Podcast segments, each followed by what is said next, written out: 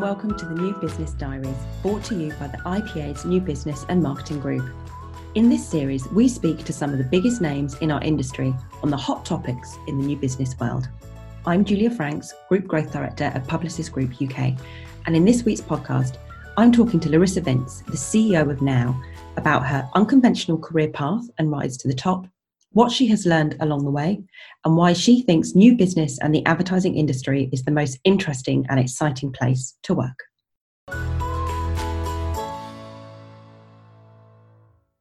Welcome to the IPA New Business Diaries podcast. I'm delighted to be joined by Larissa Vince, the CEO at Now and an ex president of our very own IPA New Business and Marketing Group. Larissa, hello, how are you? Hey, I'm very good. How are you, Julia? I'm very good, thank Great. you. Thank you for welcoming me via Zoom into your house. it's a new way of doing these things. Um, but today we're going to be talking about the new business function, your rise to the top, and the learnings that you've picked up along the way. Um, but first, I thought to kick us off, some of our listeners may not know your background. Um, so I thought it would be great if you could walk me through what led you into new business in the first place. Yes, I mean, I do have, I suppose, um, a slightly unconventional career path, although I also think that the advertising industry has always been brilliant for um, welcoming people from all sorts of different backgrounds and actually probably only recently has got a bit less good at that. Um, but i actually started my career as a journalist. Um, so i was a journalist for the first probably 15 years of my uh, working life. I loved it. It was sort of a vocation for me. I like i like writing an awful lot. Um, but then i had uh, my daughter. I was really quite thinking about wanting to have another baby. And actually, the downside of journalism is it's terribly badly paid.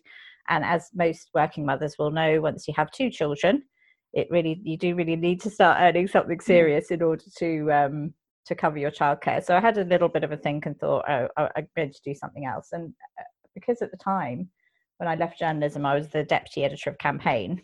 I obviously knew lots and lots of brilliant and exciting people in advertising. I really loved the industry from the outside. So I thought I'd really like to get involved. And so my, um, uh, funnily enough, Robert Senior, who you will know very well, I do, um, yes. was someone who I'd really, uh, you know, had been a very good contact for me as a journalist. I always thought he hated me. We used to row all the time. it was a very good lesson that the people who, often some of the people that you row the most with are the people that respect you the most because when I left campaign, he offered he was the first person to offer me a job, right. um, and that's how I got into advertising. And I started doing a little bit in PR, and then I moved into new business, and then I spent quite a lot of time in new business, um, both for Saatchi and Saatchi, and for Fallon, and for the Publicis Group, uh, before becoming managing director at Saatchi and Saatchi, and now CEO at Now. Brilliant! Thank you very much. It is a a different way into the industry. But as you say, I like the fact that you know it's an industry you'd always admired, and therefore your way in um, was probably plotted without you even knowing subconsciously. Well, it wasn't necessarily plotted, but I because I also I worked in Australia for a while in journalism, and I used to cover various industries. And I can tell you, advertising is a lot more interesting than oil and gas, which was one of the other industries that I once covered in my career. So just full of incredibly ex- interesting people. The creative work, obviously, is the is the stuff that gets us all yeah. excited um you know so it was it was it was really appealing actually. Good. And how much has your involvement in the new business function specifically do you think been a driver for where you are today? Because as the ceo of now and um, coming through that pr and marketing and new business function um, what has it kind of given you that's that set you up for success as ceo um, well i think if you look back at um, you know the recent or even possibly longer history of our industry you would be hard pushed to find a successful ceo that hasn't spent some time in new business. It's so important to all of our agencies. It's important for the culture of the agency that you're pitching that you're good at pitching. It's obviously really important for growth. Um, it's kind of baked into just the dna of how we all work. And so i actually don't think you can run an agency really well unless you really know how to do it. Mm-hmm it does mean that, as I say, some people have spent little bits of their career in new business on, on their way up. But I, I mean, I think it's incredibly important. I also think the roller coaster of working in advertising that I think we all recognize mm. uh, attracts a certain type of person. And the roller coaster of new business is almost the extreme version of the roller coaster of advertising. So if you can cope with that, and actually if you enjoy it, better still if you enjoy it, then you're probably going to be a decent CEO because you'll be used to it and you'll be happy to to ride that um, that roller coaster. And you know, I have days where I wish it was a bit calmer, but um, mostly I like it. Yeah, exactly. It's a really good um, analogy, actually. The ups and downs, you have to go all the way up and all the way down, and very, very often within the space the of an hour. Yes, exactly. one conversation or one meeting can go all over the place, can't it? A proper loop. Yeah, and I mean, actually, funny enough, talking about my previous career, journalism is not dissimilar. So the particularly news journalism. So the excitement of chasing a story is it's a similar feeling actually to to you know as as we were just saying you know the, the sort of highs and lows of of the business it's not that different i suppose as well actually thinking to you know things like rfis and the nitty gritty areas of new business it is about unearthing those insights and unearthing those reasons why people are going to hook into you um so oh yes julia julia at this you ought to explain at this point that you and I used to work together. So Julia, Julia used to be. Um, I always thought it was terrible uh, working on a team with me and uh, having to do an RFI because inevitably I am quite a good writer. I mean, I haven't spent a long time doing it, so my red pen sometimes used to come out um, yeah, it's really it's helpful for that, but it's also it's very helpful for uh, understanding storytelling, which is yeah. basically how you know in pitching, but in selling work, you know, you generally speaking, you have to have a story in mind, um, and so it's helpful for that. I think also having a an appreciation. Um, I have a I have very high empathy, I think, for creative people because I spent 15 years with everyone picking my work apart. And so I really recognize the, um, the, the creative department's particular challenges um, where, you know, they spend ages coming up with little gems of things and they might not be quite right. And then they walk into a meeting and everybody rips it apart and i recognize that because it used to happen to me right? That what happens yeah. in journalism you write something and then all the editors just rip it apart. And actually the difference in journalism is they just rewrite your copy which at least doesn't happen in advertising. But i do um yeah I, I recognize that. And i think again you know we're talking about leadership or um what do you need to to be a good leader? I think having uh understanding of the whole agencies uh, situation and how can you help them make that better or what what can you do to to just accommodate the individual situation they're in? I think are all things that you need. Um yes. Yeah great. Um but today we find ourselves in a very um different situation. I mean we're both talking to each other now on zoom um haven't been into our offices in months. Um what specifically thinking about that and again the new business function and kind of pitching because we've all been doing it. The industry hasn't stopped while we've been on lockdown. Um, you know i know it's it's quietened down um, at the beginning maybe while people figured out what they were doing um, but it very much hasn't gone away which is great. We don't want it to. Um, but what have you found or what have you learned during this time of remote working that you think you're going to take back into normality? Because i think it's good for us to find the positives in mm. these things. Uh, what would you say is one of a few of those for you? Well, I mean, the main thing, and this is a bit of a soft uh, measure, really. The main, the, the absolute main thing is not so not worrying as much um, because this has been such an unusual time. I mean, as we were just saying, it's always a little bit roller coastery anyway, our business, but it's been the most unpredictable time, uh, certainly in my working life things have dropped in and dropped out at the absolute drop of a hat. Um, it's impossible to forecast, or you can forecast, but without really the sort of certainty that you would normally have. And I, it sort of came to me probably in the middle of last year that there's just no point worrying about it because there's nothing you can do. And I um, previously as well, I don't know if I've ever told you this, in the days when we were allowed out, I was on a bus once and I was just sitting, I think, on my way into work, and um, behind me, I could hear a boy, probably about 12, talking to his mum. And I wasn't really listening, but I could hear his mum say to him something like, Oh, you're just like your dad. You never worry about anything. And the boy turned around back to her and said, But mummy, if you worry, you just get the bad thing twice, which is like such a sort of, oh, I don't know why. I was like, Oh, you're so right. um, and so ever since then, I've tried to tried to keep that, and I think that's been very helpful, particularly yeah. in this environment. And I think you know it's something that I try and tell my team a lot as well, because it's very easy to get worried or panicky, and you know time scales are so short, and things are changing at the last minute. Um, but really, there's no point because it doesn't change anything; it just makes you feel worse. So that's the that's that's a real big one that's yeah. actually helped me kind of manage this this period that. of time on a on a sort of more functional level and i guess from a new business point of view it's been really interesting hasn't it? Because um well certainly we've found that the so there are ways of winning a pitch yeah. uh, and there are sort of tactics and we i could probably spend about three hours talking about this but i won't. But, but ultimately what you're trying to do fundamentally is get the client to buy into you as a team and your work. And the way to get that you know in the in the days of face to face pitching it's actually in some ways easier and harder but you know you've got different ways in which you can be interesting. You've got ways of building bonds with people because you're face to face in rooms. You have the ability to go and try and have a coffee with them slightly off the off uh, the uh, process. But actually over the last year we've just had this which is Zoom. So that it's very difficult to build emotional connections. Um, you know, there are things you can do with Zoom to make it more interesting in presentation, but what's happened is, uh, I think clients are buying work off decks now, rather more, much more so than they're buying teams.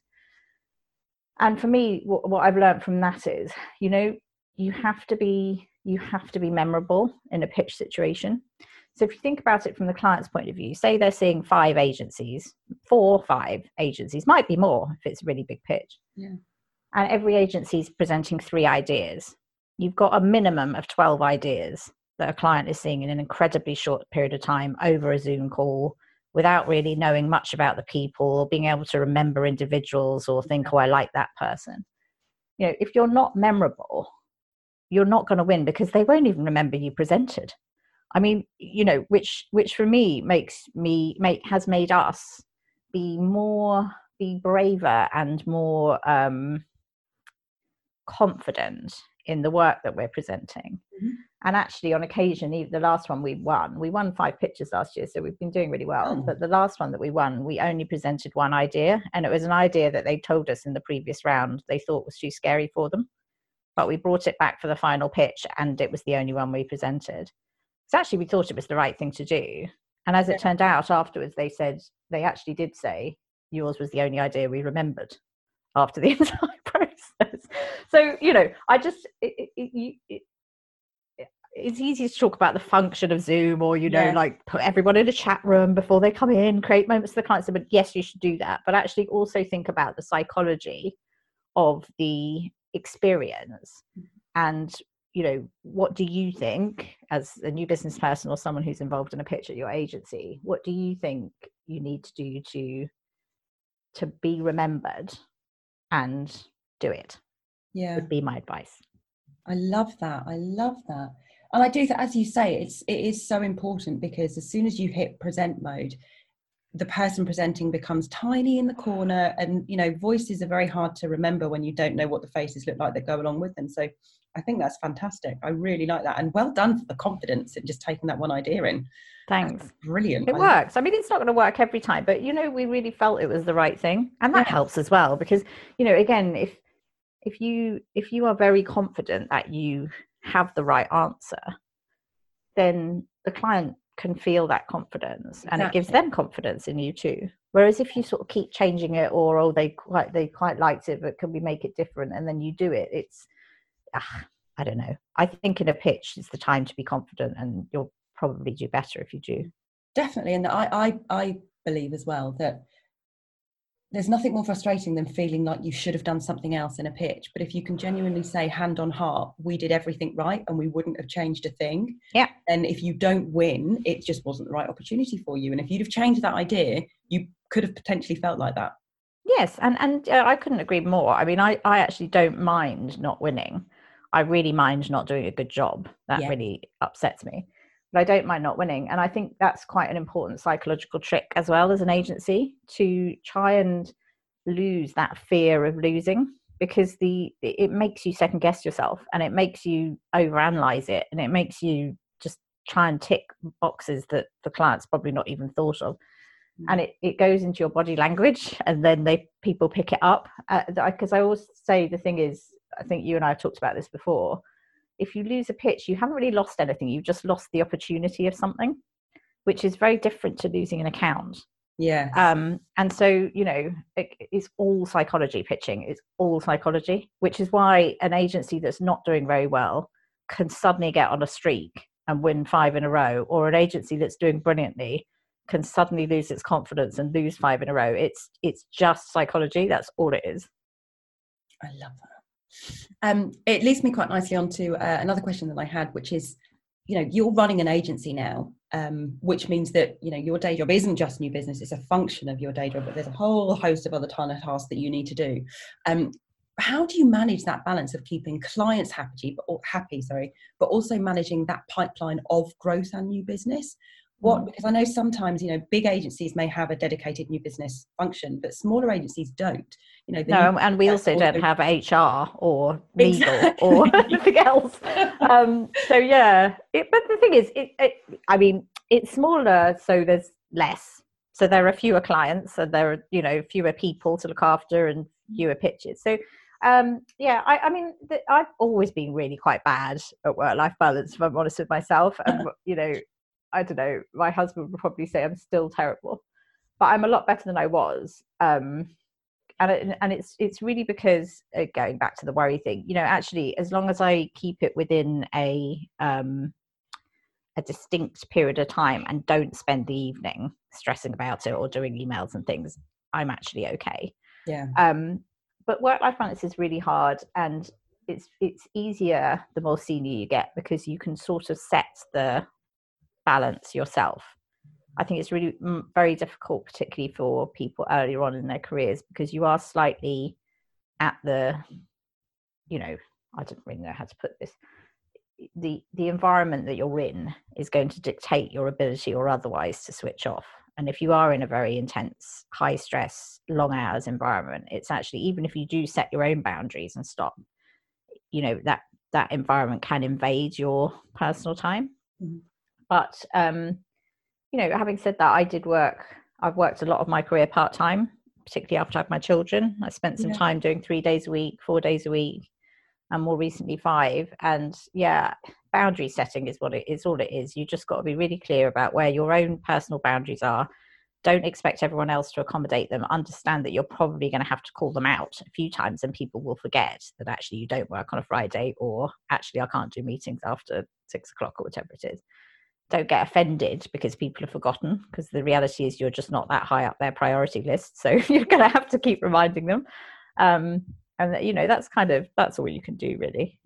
But it's it's not yeah it's hard for all of us really yeah.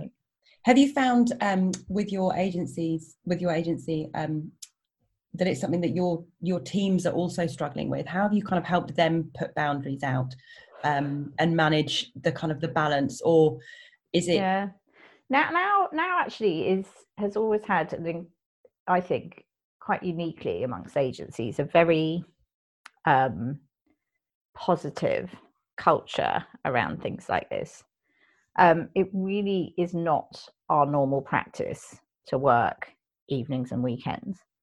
And so you know sometimes when you see agencies going oh we've got a new rule that you can't have an email after six o'clock i mean that's kind of always been our rule and i mean obviously there would be if in an emergency and there's a pitch you know people will work weekends if they need to but we've we've always started from the other way around like the assumption is you won't. Um and so it's a bit different whereas i know there are lots of quite a lot of agencies which aren't like that. Um it's hard, isn't it, to work out where that that all comes from or how it all starts. But yeah, I mean, we have things. We have a flexible working policy at the agency. We had a flexible working task force that put it together. We do things like, um, you know, we pretty much finish every Friday at four o'clock. It's not really a summer thing; it's all the time, and we try and all sit together when we when we are together, um, and have drinks together at that time, but not doing it in the evening. Like that's still your work time, I suppose, but it's an important bonding moment. We do, we have lots of stuff. Lots of agencies do this. You know, we've got a wellness, um, a wellness program where we have yoga sessions for everybody and, you know, stuff like that really.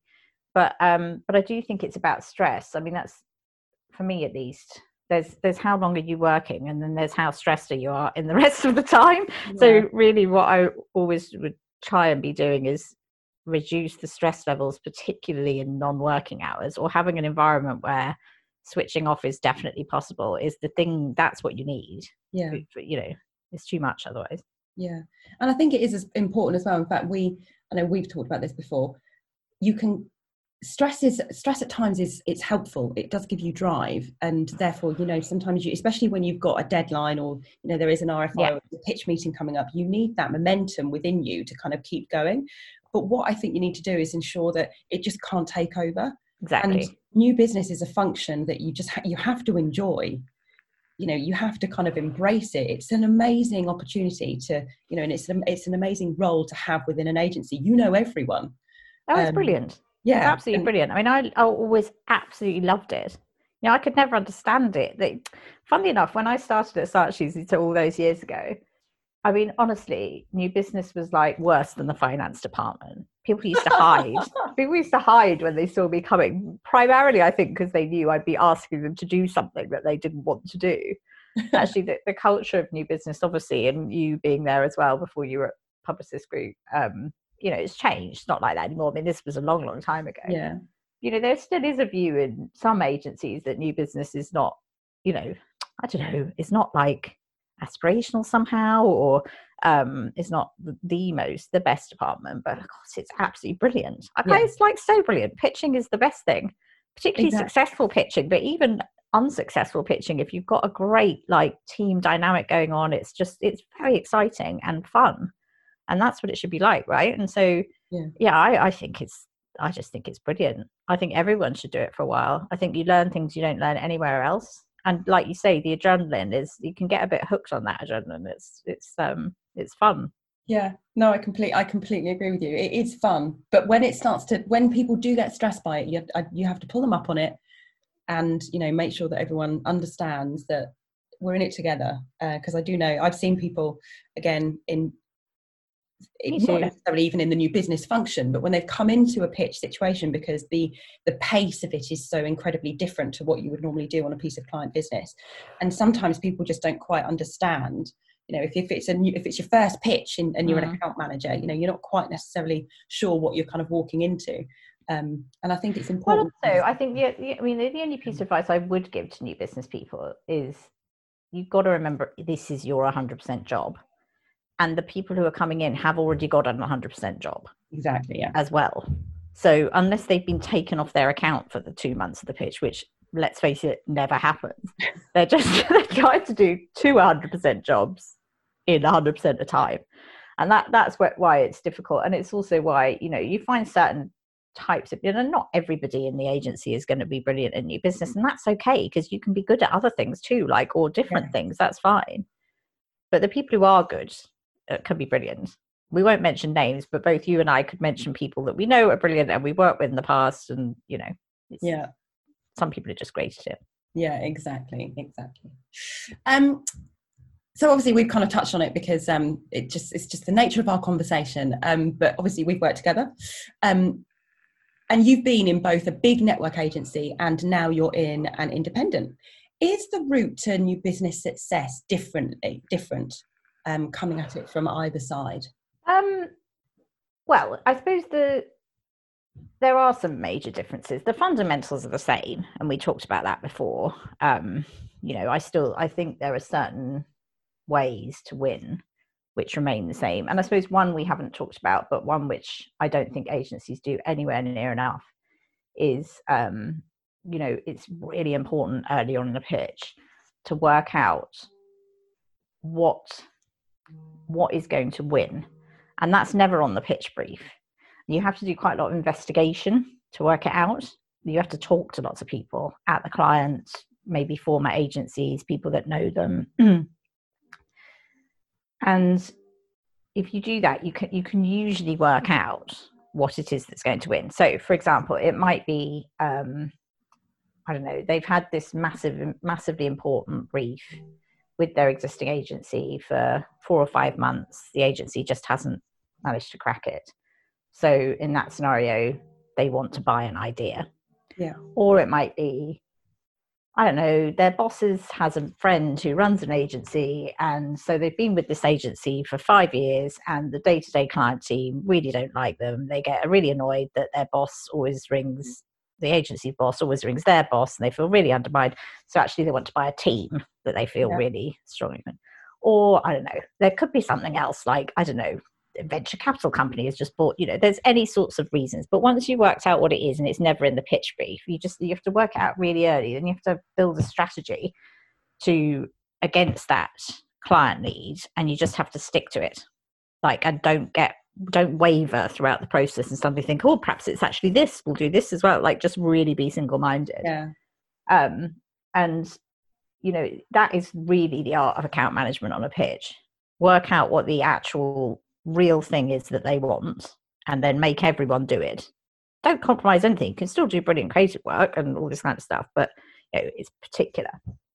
So um, those sorts of things are the same, but there are some massive differences too. So um, obviously, the nature of the pitch that we would tend to do is quite different from um, what a big network agency would do. We do tend to pitch on UK only, although we did just win a global piece of business, but tend to pitch on UK only accounts, tend to be fewer clients, tend to be fewer people our end, much more simple, much less complex, much less involvement from a team of 35, all in different markets or various disciplines, uh, which is, you know, I mean, gosh, that's I like it more, but then I would because that's what I went to do. So um, there are sort of pluses and minuses.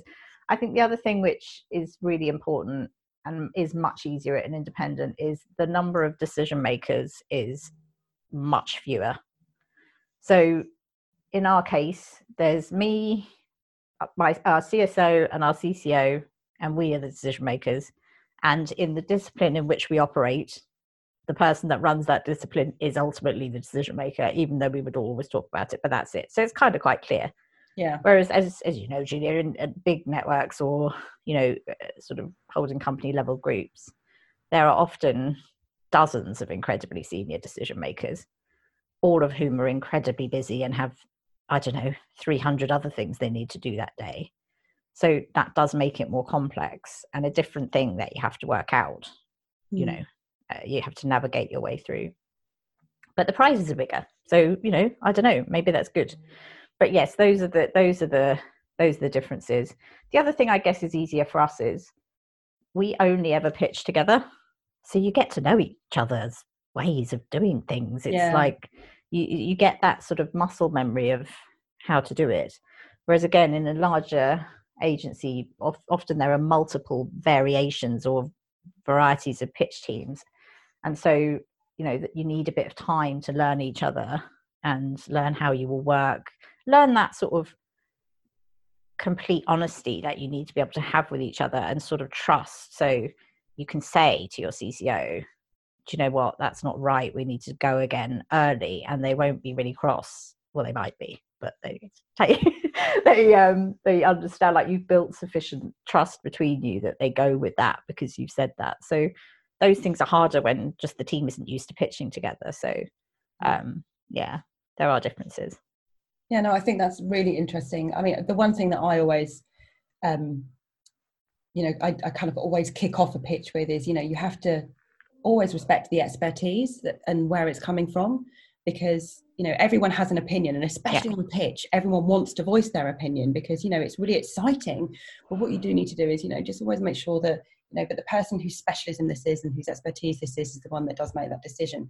As you say you know you can definitely share and i think when pitching it's good to share because you never quite know where that nugget of genius is going to come from.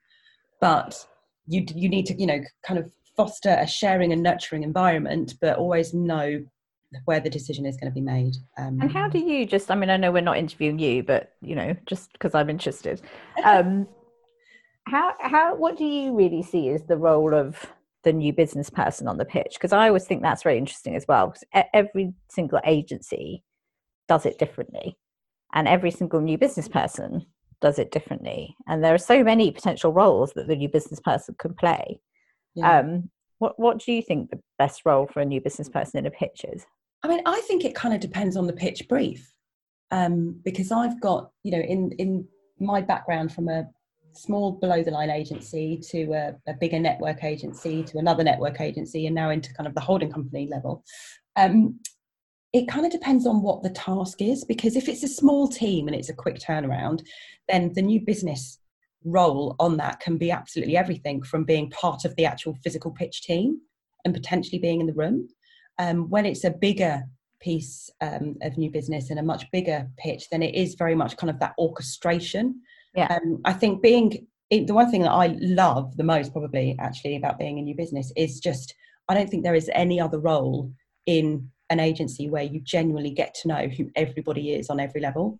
You know, you know who to go to to speak about something that someone else might not even know exists as a as a specialism in the building.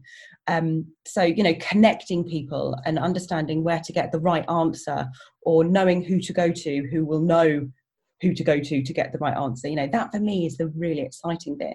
So i think it's i think it's orchestration. I think it's keeping everyone um, kind of plotting along you know you know this larissa i'm a stickler for process. Yes i do know. You're and i like attention to detail. Yeah. Um, but you know i think it's really important that the new business person is the person kind of reminding everyone how many days we've got where we are in the process what else we need to think of. You know it's so easy to get carried away with the the fun, shiny elements of pitching when actually there are so many other just as important elements, you know, the legal, the commercial, the negotiation, the model, all those things that can happen in the background, but you need to make, you know, the new business person needs to make sure that it is all just moving on and everything mm. is on track and that nothing's been forgotten.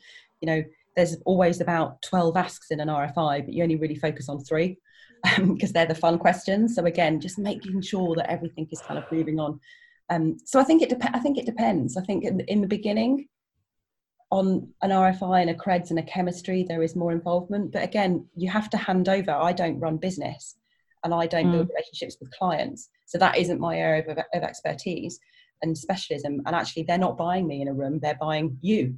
Yeah, and and you know, it's really good that to have to have that sort of attitude. And I think you know, because I think some, I mean, you started in account management, didn't you? Yeah. Many, many moons ago. But uh, you know, there's there is a there's a un, very understandable uh, tendency within agencies to give new business to an account person uh, rather than what I describe a bit more as a sort of new business specialist or or someone who has really a passion for new business. Mm-hmm. And it's really quite challenging for the account person because it's it's it's a very selfless role like you don't really get very much glory. I mean, as we know, right? You don't you don't tend to be the person that everyone's going, Oh, Julie, you've done an incredible job with making sure that the health and safety policy question in the RFI was answered beautifully. Yeah. Very unusual. And and often you're just the person running around and everyone else is telling you what to do and you don't have that client relationship necessarily. Sometimes you might not even be um, you know asked for your feedback on internal creative or anything. Mm-hmm. So it's, it's very selfless actually as a role, but it's, you know, so, so you have to be, um, I don't know, it's hard that, isn't it? And that, I do think that's why account people sometimes can find it difficult to transition yeah. into new business because it's very difficult to let go of that but I've got the client relationship, or you know what you, you see as your role is is a very different role, mm. um, and that might be why some times account people struggle but you know if you can think about new business almost as you know you're you're because you, you talk about it in a brilliant way and you've described it in a really brilliant way i think the other thing is the the role of the connector is also about understanding the psychology of everybody, client and agency, and creating a situation in which your agency is is has got the absolute best possible chance of winning. Yeah. You know, you're you're kind of like you're just creating all of those foundations and always thinking, what do we need to do? What do we what haven't we done? What do we need to do? And and that's so you're creating basically that environment for success, which is um, you know, massively important, really. It is. It is. Um, all right. So kind of final question then I mean, I loved earlier on your the boy on the bus and the mm. worry quote. But is there any mantras that you live by, or any great advice that you've been given that you can share that we can kind of round this lovely conversation up with? Oh. Um, mantras. I don't know about mantras. I advice. Advice. You you've just got to love the work and the people, haven't you? That's kind of all you can do. I mean, I sometimes wonder why we're all in this business. But I mean, I think those are the reasons why we're in this business. I don't really know about you, but you know, the the privilege of being able to be involved in the creative product is, you know, it's it is the privilege of what we do. And the privilege of being surrounded by incredibly clever, smart, lovely inspiring people is the other sort of privilege of it. So if you're feeling stressed or, oh my God, you've lost three pitches in a row and you're thinking, oh, I'm just terrible at my job, or what am I doing this for? I've been up till 4 a.m. the last three nights putting out a massive RFI. You know, just try and remember those things because those yeah. are the things which are great.